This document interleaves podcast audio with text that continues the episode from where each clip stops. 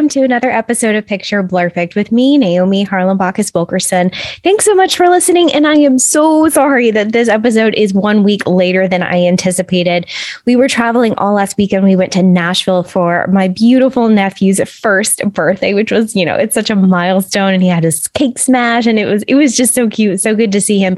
But I did not take into account the one hour difference in time from the East Coast at Nashville. So by the time we got home, had to go pick up the dog, and then got home.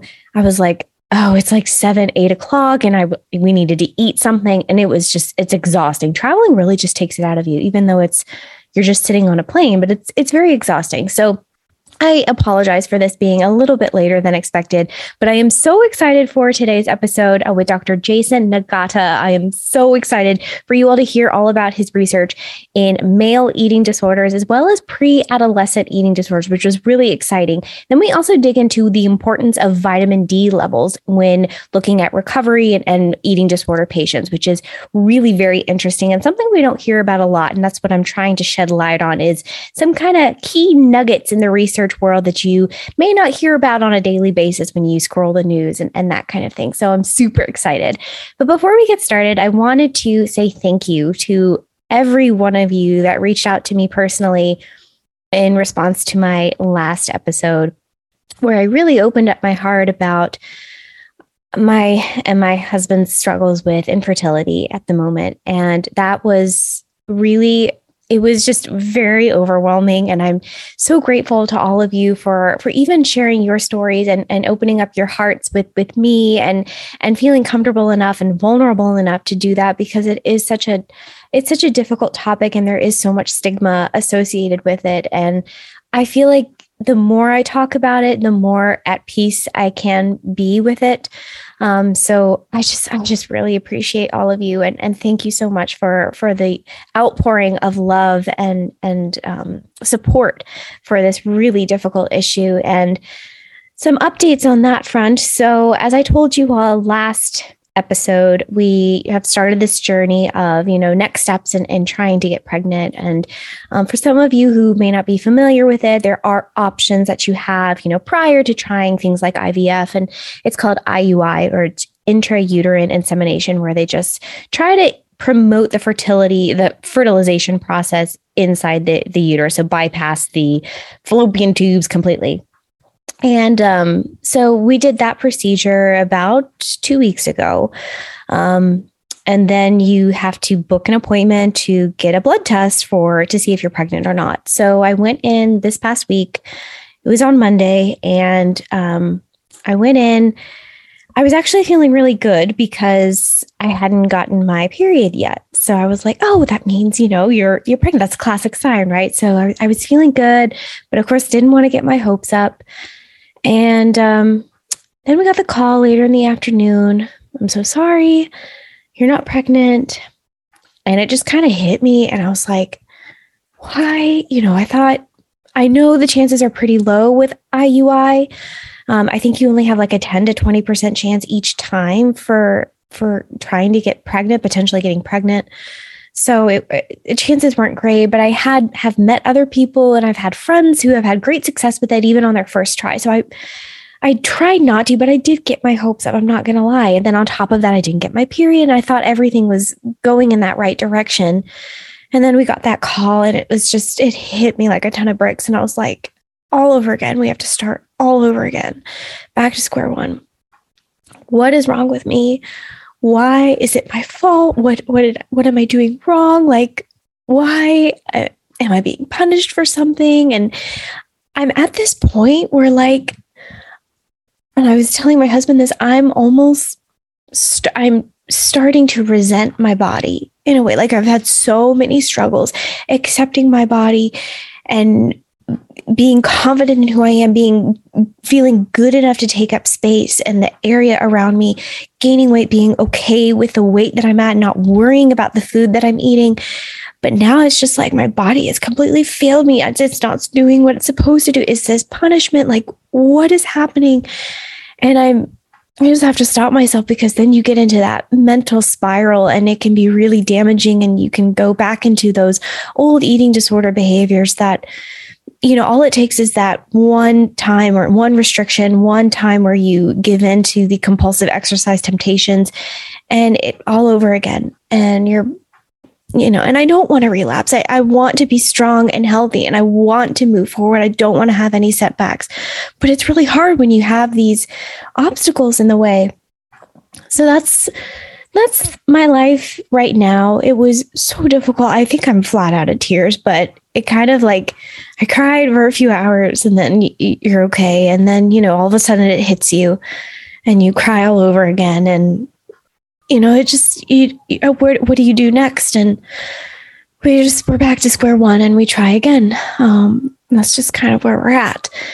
And to make matters worse, when I got the news, like, and I knew this was going to be terrible, I went in to get this blood test to see if I was pregnant on my birthday. That's just how the timing worked out.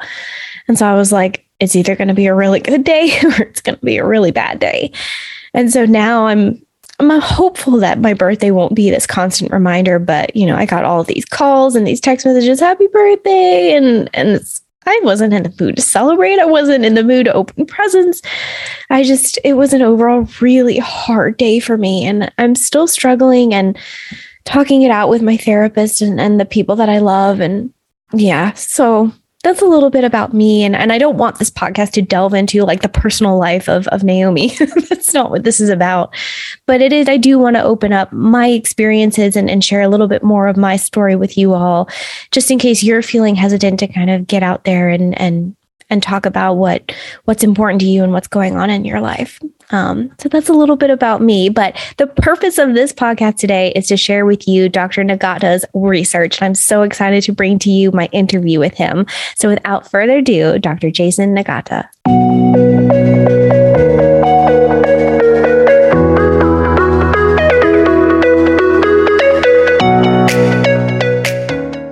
Okay, we are here with Dr. Jason Nagata. I am so excited to have you for this podcast. So, before we get started, just tell us a little bit about yourself, your educational background, your current position, then, of course, your research interests. Yeah, thanks so much for having me. I am a pediatrician who specializes in adolescent medicine and particularly in the medical management of eating disorders. Um, currently, I'm an assistant professor um, at the University of California, San Francisco, and I research eating disorders, particularly in boys and men and um, LGBT populations. And clinically, I work in our inpatient eating disorders unit in San Francisco. That's that's so neat, and I think eating disorders in men and the LGBTQ population is something that's really understudied. So I'm excited to pick your brain a bit here today. Uh, how did you become interested in researching eating disorders, physical activity, things of this nature? Did it come during medical school? Did you always know you wanted to go this route? Yeah, I actually was first interested. I've always been interested in nutrition. And so part of the reason why I pursued medical school and medical training was that initially I was very interested in studying undernutrition. Um, and so actually as an undergraduate, I, my first research experiences were actually in the setting of food insecurity and child malnutrition in Guatemala and Kenya. And then um, as I got to San Francisco for medical school, uh, the unfortunately the situation in which we saw severe malnutrition in patient populations here was often in eating disorders. And so one of my advisors had suggested that I shadow in the adolescent eating disorders clinic at um, UC San Francisco. And I just really found that I enjoyed working with the teenagers. It was a very underserved population. And actually, one of the first patients that I took care of as a medical student was a 16 year old teenage boy wrestler who had been referred to the eating disorder clinic, but it had taken several months for him to be referred. And at the point that he was referred, uh, I think he was quite severe in his presentation, and it had just been missed a lot, and it's in some ways like reinforced by his coaches and uh, teammates. Um, and I actually ended up like meeting with him weekly on a weekly basis for over the course of a year and in caring for him it really made me acutely aware of all the gaps that we have in our medical guidance for boys with eating disorders because a lot of the studies and guidelines didn't really apply to him Um, and then to your point about physical activity and exercise, he was a varsity wrestler. He would you know go to wrestling practice for two three hours a day and then he would do go to the gym on his own for another another two three hours a day and it also just made me realize that one of the presentations of eating disorders, particularly in boys and men, but also in girls and women, is with kind of excessive and compulsive exercise. Um, and again, there was not a lot of guidance for that. And so I think that that just made me very aware of some of the gaps that we have in our current research and guidelines. Yeah, yeah, and it's it's a long haul to like get to a point where we don't have those gaps anymore but i really commend everything that you're trying to do to answer those questions. It's i think it's really interesting to see in athletes too um, how how it affects them because of the pressures that they get from their coach and their peers and all of that in addition to just the general population. So that's just really interesting. Um, so one of the main reasons that i was really fascinated by your research was um, a paper that you and your colleagues published earlier this year that examined the prevalence of pre-adolescent eating disorders here in the us so how did you decide to focus in on pre-adolescence and and what gaps were you seeking to address there yeah thanks so much for highlighting this study actually i first got involved with the adolescent brain cognitive development study which is actually one of the largest uh, adolescent studies of brain development in the US. There's nearly 12,000 9 to 10 year olds who are followed every year um, until they're 20. So basically, it really follows them from a really important kind of the end of childhood through mm-hmm. adolescence into young adulthood. And so it's kind of this unique opportunity to follow this large national sample of what that's what we called pre-adolescents because they basically when they started they were nine to ten years old so they weren't quite adolescence yet, but they're you know just yeah. on the cusp of doing of, of entering adolescence. So that's sort of what we meant by pre-adolescence. Um, although I think that uh, there are varying definite. I think the terms like adolescent, teen, youth are somewhat used interchangeably. And yeah. I guess technically, I think in the U.S. we tend to think that like 13 or 12 years old is sort of the entering of adolescence, but right. actually, technically, worldwide, like the World Health Organization does say that 10 to 19 year olds could be considered adolescents. So there is a little bit of. Um, I don't think there's actually great standardization, but in general, I think what we meant by pre adolescence was just like, yeah, this 9, 10, 11 year age range. Got it. Um, and I think that it's really a unique study because it follows the same group of people um, every year for a decade. And so it really, you know, we do generally know that during this transition into adolescence and then young adulthood is a really important window when teenagers start to have body image concerns and may develop eating disorders. And so this was an opportunity to study this at a kind of early age or relatively early age, like before the teen years, and see how um, how eating disorders could develop and what are some of the risk factors, what are some of the potential health um, associations or medical complications. And so the study is really unique in that among these 12,000 teenagers, or I guess pre-adolescents in, who are entering their teenage years, um, they actually do like a full psychological assessment for all of the DSM or the diagnostic and statistical manual disorders, so including yeah. all the eating disorders as well as you know a number of other ones. So um, we really have a better idea at a population level who might start to develop some of these symptoms and actually meet criteria for some of these mental health conditions. Yeah. That's really interesting. And I think you're right because I think getting it right before they enter adolescence is, is really critical. So then this is probably a dumb question, but how do they decide which kids to follow around? Like, how do they get to be the ones that get tracked and followed versus others? Yeah. So that question is above my pay grade, but the uh, the overall ABCD study um, is actually recruited from 21 different study sites across the US, and they tried to make the sample representative of the national demographics based on sex and race, ethnicity, and socioeconomic okay. status. So there is some purposefulness in terms of who they sample. Yeah. Um, but one of the other unique things about this study is that all these kids actually get brain MRIs every two years. Um, so there is a little bit of a bias in that the kids have to be able to access a like a basically a medical or university yeah. center where they can get these brain MRIs. So it is a little bit more urban than rural, um, just it. because okay. of that um, that issue. But otherwise, they have tried to choose a sample that is somewhat representative or as representative as possible of the US demographics. Yeah, that's really interesting. And you said that they screen for all of the um, eating disorders that are within the DSM four or five. Um, so does that include, you know, the normal anorexia, bulimia, binge eating disorder, as well as like things like orthorexia because i think there's there's just a, a lot of different subtypes of eating disorders now like what all was, was included was it just the normal umbrella ones yes so the questionnaires that the uh, that they they were assessing for for eating disorders were really based on the DSM-5 diagnoses. Okay. So they did look at anorexia nervosa, bulimia nervosa, binge eating disorder, and then um, sort of sub-threshold eating disorder. So if they had some of the symptoms of anorexia nervosa or bulimia nervosa, but maybe didn't meet the full criteria, then technically in the DSM, those people could either go under like other specified feeding and eating yeah. disorder. Um, so they did also create categories for some of these sub-threshold eating disorders. Um, but to your point, unfortunately, um, you know, their questions were very reflective of the DSM-5, which I think is good for, um, you know, ability to really understand something close to a clinical diagnosis.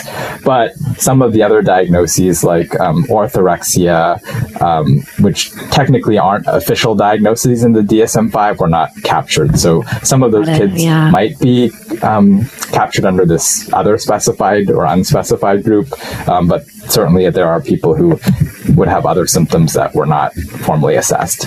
Yeah, that makes sense.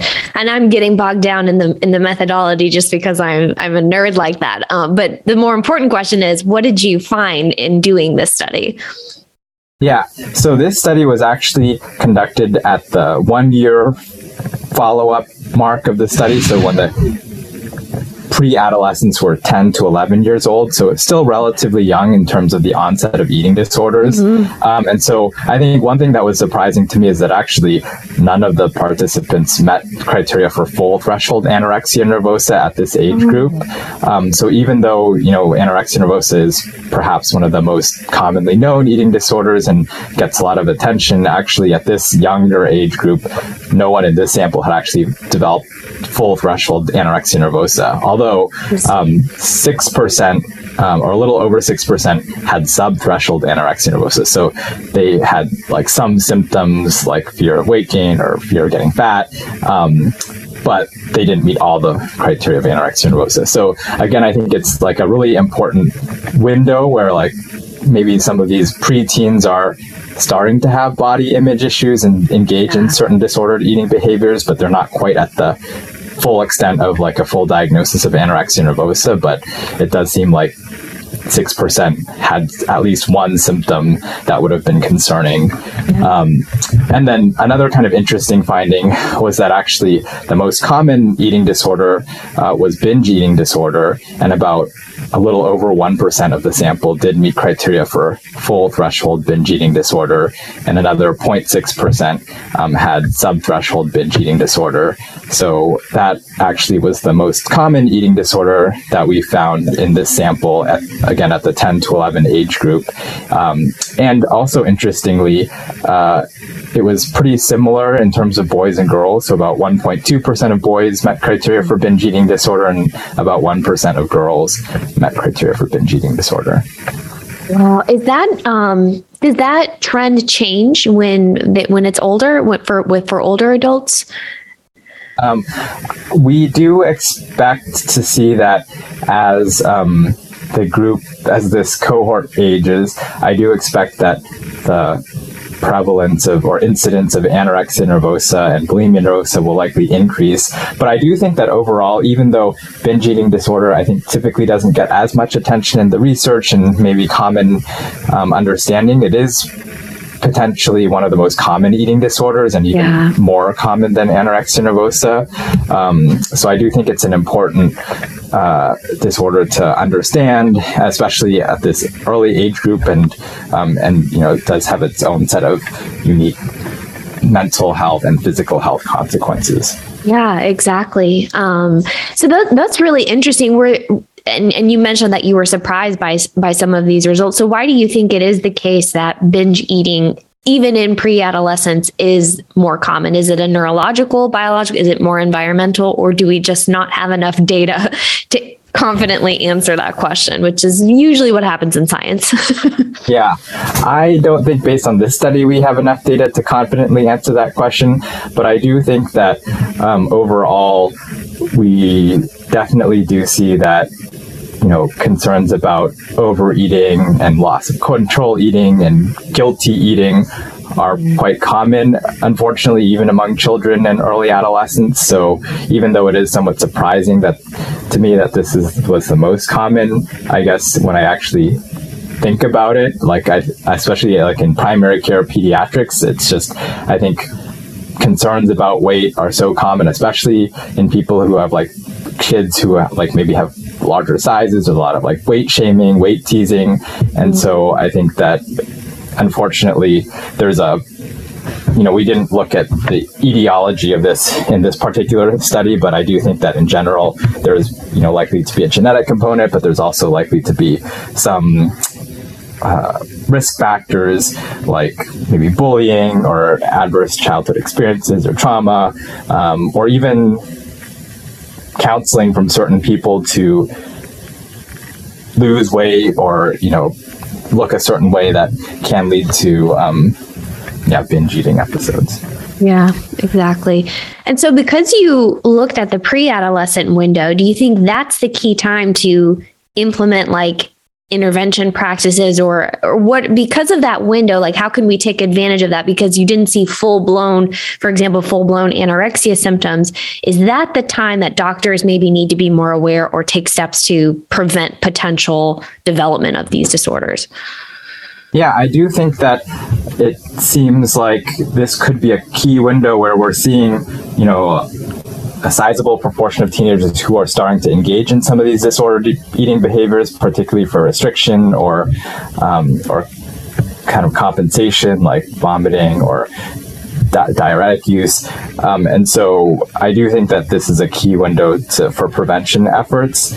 Um, and I also have to say that in our clinical practice, unfortunately, we are starting to see more and more younger kids. I think, like, you know, we definitely have had to ha- have in our hospital inpatient setting, you know, eight, nine year olds who have Gosh. even developed full blown eating disorders. So I do think that, um, you know, this early identification and prevention is going to be really important just it's it's really and i know it skyrocketed a lot during the pandemic um, which is just it's really heartbreaking to see. So i'm glad you did this study and i can't wait to see follow-up studies from from this. Um, so shifting gears a little bit uh, you did another interesting study published this year that looked at vitamin d levels among young adults that are hospitalized with eating disorders uh, focusing especially on males. So why did you look at that aspect of, of recovery and treatment for eating disorders, why is it important to take a look at vitamin D um, among eating disorder patients? Yeah, thanks so much for highlighting this study as well. And I think the overall rationale for conducting this and actually a number of related studies was that, as I mentioned, medical guidelines in particular for eating disorders are very female centric right now. And there are several places in the guidelines where um, there's just no recommendation for boys and men, or like if there is a recommendation, it's sort of based on amenorrhea, which is the medical term for loss of periods. So, like, for instance, for bone density, right now um, in the Adolescent Society medical guidelines, if you have had amenorrhea for six months or more, then that's when you should consider getting a bone scan, like a DEXA, which is like an X-ray to measure your bone density. Um, but obviously, the amenorrhea criteria doesn't apply to boys and men. Right. So it's we're kind of at a loss as to when to do that type of testing. Um, and there are several other examples. And even in the earlier versions of the DSM, amenorrhea was a criteria for even the diagnosis of anorexia nervosa. Um, yeah. So I do think that. Um, so I, yeah, I guess overall my goal in some of the medical research has been to really look at male samples in particular and to document all of these medical complications um, in male populations because the vast majority of the research is either exclusively female samples or a majority female samples and they don't disaggregate the data by mm-hmm. sex or by gender. Um, and so, you know, just to get a better, better understanding, because we do know that sometimes the presentation of eating disorders in male populations can be different. Like we mentioned, they may be more likely to present with excess exercise. Maybe their caloric restriction may be, I mean, they can be as severe, but sometimes the energy deficits actually come from more like the energy imbalance with the excess of exercise and like teenage boys yeah. might actually be eating what for some people might be considered a you know adequate diet but the fact that they're exercising five plus hours a day means that they still get into these energy deficits yeah um, so this vitamin d study um, in part was inspired by the uh, gap in the bone guidelines because we do know that you know, vitamin D can be important for bone density and um, development. Um, and prior to this study, we had actually looked at um, comparisons of bone density and fracture risk in males versus females and actually found that male populations had just as severe bone deficits as female populations, even though there's no guideline as to when to get that DEXA scan. Um, and then we also found that male populations are at higher rates of uh, risk of getting fractures, especially later in life. I think one important thing for bone density that um, you know can be motivating for some teenagers and young adults is just like your growth spurt and when you hit puberty you kind of have this critical window in your teenage years to you know have your growth spurt to gain height and similarly to gain bone density and once that period has ended you really can't gain that later. Um, and so, actually, the fracture study that we looked at in boys found that um, the higher fracture risk actually wasn't apparent until decades later, until like you were 40 plus years. But at that point, it's like too late to yeah. There's nothing you can really do about it to gain more bone density at that point because you're way past your growth spurt. Um, and so, yeah, this study was looking specifically at vitamin D levels in male versus female patients.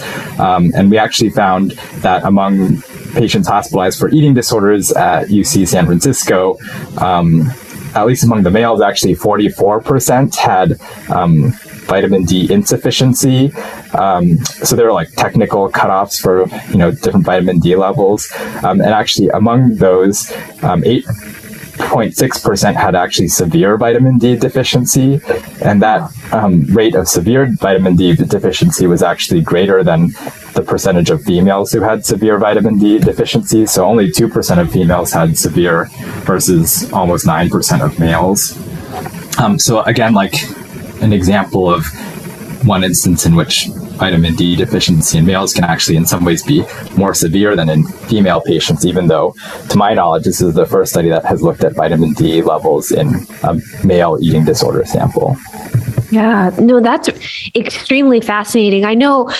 I mean, I I had anorexia. It's the most common, most known eating disorder, and the loss of your period is probably that key sign that you that something is biologically really wrong with you during recovery uh, but one of the first things that my doctor did was put me on a vitamin D supplement um, as well as um, birth control. So, is there a, and that's purely to just help bones and prevent you know any kind of potential bone loss and, and, osteoporosis. Do men also have similar similar to like vitamin d supplementation? Do they also have something to help with them as the, as they go through or is it just vitamin d? Um, yeah so the things that affect bone density uh, are in general like vitamin d. Actually the best intervention for any eating disorder patient who has vitamin D deficiency or low bone density is actually just weight restoration. So like general nutrition is like the biggest factor, actually more important than any kind of supplement or um, you know hormonal therapy. Um, and then I guess the other important consideration is that um, you know bone density can be affected by hormone levels, and so in females that typically is like estrogen, um, and then in females that's typically te- testosterone. Um, but yeah, similarly, depending on each individual, their you know hormone levels can be affected. So males can have low testosterone, females can have low estrogen, um, and that that can also play out with with bone health. Um, yeah. So I think they're parallel. Um, you know, like processes, although they're like slightly different, um, just because of like you know sex hormones and um, sure. and reproductive cycles. Um, but I think that in both males and females, nutrition is the most um, important factor in um, getting your bone health back um, into you know back on track, uh, and then there have been more studies recently on other types of therapy, like in females, there's um, like estrogen therapy or like like even getting yeah. patches or hormone replacement. Um, but I do think that there is still um, the evidence. I think is still like somewhat inconclusive for any of those therapies, and the best intervention that we have is really getting the nutrition back on track. Wait, yeah, yeah. And so you mentioned with with this that it, you saw more men had needed more vitamin D than what the women were getting. Did you were you able to disaggregate the data according to like eating disorder? Like did it vary based on like those that had binge eating or those that were hospitalized for bulimia? Yeah, that's a really great question. Um, unfortunately, our sample uh, was like the largest sample of men so far. I think we had about 100 males, but amongst that sample, there were you know many different diagnoses. Anorexia mm-hmm. nervosa was the most common among these hospitalized males, but the other groups um, you know had much smaller um, numbers. Actually, in this hospitalized sample, binge eating disorder was actually much rarer, and so we weren't powered to look at differences mm. between the diagnoses, but I do think that future research should definitely look into that. And I do think yeah. that part of the reason why we did this study was to try to see if I do think that it's plausible that there could be differences based on a number yeah. of different factors. Yeah, no, very true. And going back to what you were saying, the best intervention is just weight restoration. I wonder then for those that restrict if they would need more vitamin D compared to others. But like you said, there's just multiple variables involved. Yeah, that's what we were initially thinking as well. And we actually were initially thinking that potentially um, if males didn't restrict as much as females, like if maybe the the mechanism or the symptoms in eating disorders in males really was more of the hyper-exercise type rather than yeah. restrictive eating, it is possible that you know they may not have had as severe vitamin D deficits because you know they're getting adequate nutritional vitamin D, um, but at, that actually wasn't the case. So it did seem like the vitamin D levels were at least as severe, or in some cases even more severe in the males. That's, that's, crazy. So even though this study was retrospective, like how can that information then be used to inform future studies, future medical treatments for those with eating disorders, particularly males, since there is just so little information on this? Yeah, I think that one concrete recommendation or implication from this was that while we did find that 44% of these hospitalized males had vitamin D insufficiency or deficiency, actually only 3% of them were placed on vitamin D supplementation like prior to the hospitalization. So I do think okay. that it's just good for providers to be aware that especially males and everyone with eating disorders can be affected by vitamin D deficiency and so to consider assessing for it as part of you know, sort of the medical management and workup. Um, and then, as you had mentioned, like, you know, giving people appropriate supplementation if needed. Um, yeah. So I think that that's just one. I think for many people, because there's maybe this assumption that males like are healthier or males with eating disorders like are different or healthier, like sometimes people forget to think about all these other aspects. So I do think it's important that we you know think about vitamin D, uh, vitamin D, and other nutritional deficiencies. Um, you know, uh, sister study to this, we also looked at anemia and zinc levels in males, and we actually mm. found that a quarter of male patients were zinc deficient, and that was actually pretty similar to to females. About a quarter of females were zinc deficient also. Um, but interestingly, we also we found that um, half of males were anemic, so like had a low blood red blood cell count, and that yeah. was actually uh, a greater proportion than females. And so I do think that all of these different types of deficiencies, you know, can affect males either equally severely or more severely as females, and also important for medical providers to be aware. Ah, that's and what is zinc important for? Just for I guess listeners who may not have any clue why we need zinc. yeah, um, I think one of the important functions zinc is important for a lot of different functions, but one very concrete function is that it does help our immune system to fight off infections, mm. and so that's why you know sometimes people like with a cold or whatever, like sometimes they're encouraged to get vitamin or to get zinc um, because zinc does have important kind of immune properties and, and help yeah. with um, with is, fighting off infections. Is that more so than vitamin C? Because I've heard both. I've heard it's a myth to take vitamin C when you're sick, and I've heard like I've heard zinc, which I believe more, but I'm not sure about vitamin C. Yeah, I mean, I think that they are both implicated in general in your immune function, but I do think that there is debate as to whether either of those, like supplement, like taking extra supplements while you're sick, yeah. actually makes a difference. But right. I think that physiologically, those that like the one of the key functions of of zinc and like vitamin C is like they do have important functions, but it's just not clear taking extra supplements like yeah. makes a huge difference. Yeah, yeah. Strange tangent there. Um, what was I saying? But I'm also interested since you are really like we are research interests involve like physical activity, what the role of like heavy exercise, compulsive exercise plays in like vitamin deficiencies and, and how much how much is it like lack of nutrition versus like you're doing some external things to your body and it's like you're losing maybe sweat and sodium and all of that. I'm just that that's always like kind of in the back of my mind wondering. Yeah i do think that that is uh very very complex question. There's so many different factors that go into play because yeah. um yeah on the one hand like you know you have intake of all these vitamins and minerals. And yeah, I guess if you're, I think to me, the most important thing is that, you know, whatever I mean, all these conditions are very individualized, and so whether it's you know someone like with a full blood flowing eating disorder, or even just an athlete who may not be aware of like nutritional requirements, even in the absence of mental health symptoms or disordered eating symptoms, um, you know, there's this phenomenon that used to be called the female athlete triad, and now it's actually become more gender neutral. So they call it the relative energy deficiency in sport, so that it can mm-hmm. apply to not just females.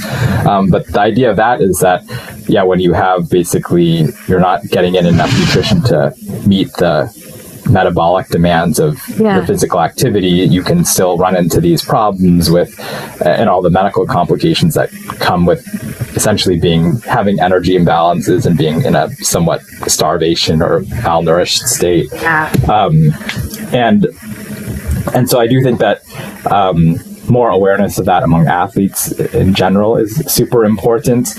Um, and to your point, I also think that all the electrolyte issues are particularly challenging in athletes, especially just saying like if you're, you know, running a marathon or doing an right. Ironman, there's just so many shifts in your electrolytes. And exactly. I think, um, yeah, that that is also that would also be a very interesting study because I think in general, like you know, eating disorders can wreak havoc on all the electrolytes and there's like refeeding syndrome and stuff like that. But then in addition to that, having huge shifts based on yeah, just like exercise and perspiration and trying to meet those demands, I think is yeah super complex. And so definitely, if anybody is doing that level of exercise, I do think it's important to have a good nutrition plan and making mm-hmm. sure that you're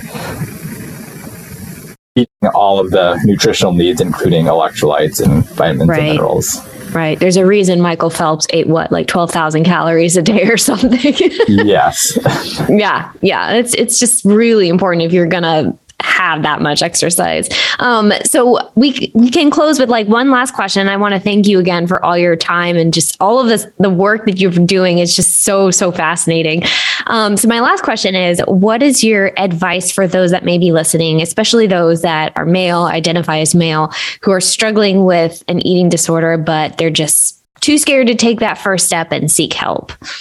Yeah, I think that one thing, especially since we've been focusing a lot on exercise and physical activity, is that I do think that there is, you know, somewhat of a slippery slope where it's not always clear when somebody should get help because in general, you know, exercise, physical activity is actually recommended in, um, you know, in, in moderate amounts. Like it can be really beneficial for your health. And actually most Americans probably don't get enough physical activity. And so as like a primary health provider, like I think, you know, generally we do encourage physical activity and exercise.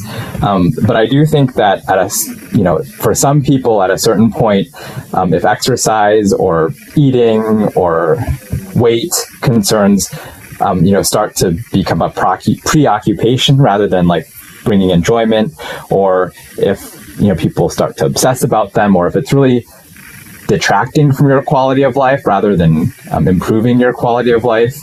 Um, and if it's starting to affect your work or school, um, you know, some boys and men will tell me that you know they become so obsessed with going to the gym or you know their muscles that they aren't able to have regular meals with family and friends because they're not high enough in protein content or um, you know they feel guilty if they're not at the gym and during all their free time um, i think those are some like warning signs that you know you can just share those feelings with others you know trusted mm-hmm. friend or adult and or to seek help um, you know either through your primary care provider and um, or a mental health provider i think that um, yeah, the point that it starts to become a preoccupation or obsession or really worsen your quality of life, those might be times to start to seek help. Yeah, I totally agree with you. And we had an episode because I think I chatted with one of your colleagues, Dr. Kyle Ganson, um, about the muscle building behaviors, eating disorders in men. So we've already talked a lot about it on this podcast, but it keeps coming up of just how prevalent it is, especially among males, but we're starting to see it in females too. This pressure to go to the gym. And like you said, this recommend it's recommended to go to the gym and exercise. two a days are totally normal and it's fine. And it started with, for me, it started with exercise when my I was having really bad migraines, and a neurologist told me, Well, how fast can you run a mile? And I was like, What does that have to do with anything? And I was like, I don't know, but I don't really run. And he said, You need to run a seven minute mile. And it pushed me. And I was, and he said, But I think running will help get the blood flow and will help your migraines. It helped with my migraines, but I developed an obsession with running and exercising. And it morphed fr- into, into more from there. But it's just, it's a lot. And I think it's hard to tease apart the nutrition aspect of it, the guilt aspect of it, environmental factors, as well as like what's going on neurologically in, in all of us. So everything that you said, I like really appreciate your advice, the work that you're doing, and all the collaborations that that you have in play right now. Because I know research is not a one man job; it's a lot of moving parts. Mm. Yeah, well, thank you so much for um, having me on the podcast and for um, sharing, yeah, sharing this work and and also for um, giving this platform so that those people out there who may be struggling or contemplating um, do have a little bit more information. So, yeah. thanks so much for your service on the podcast. Thank you.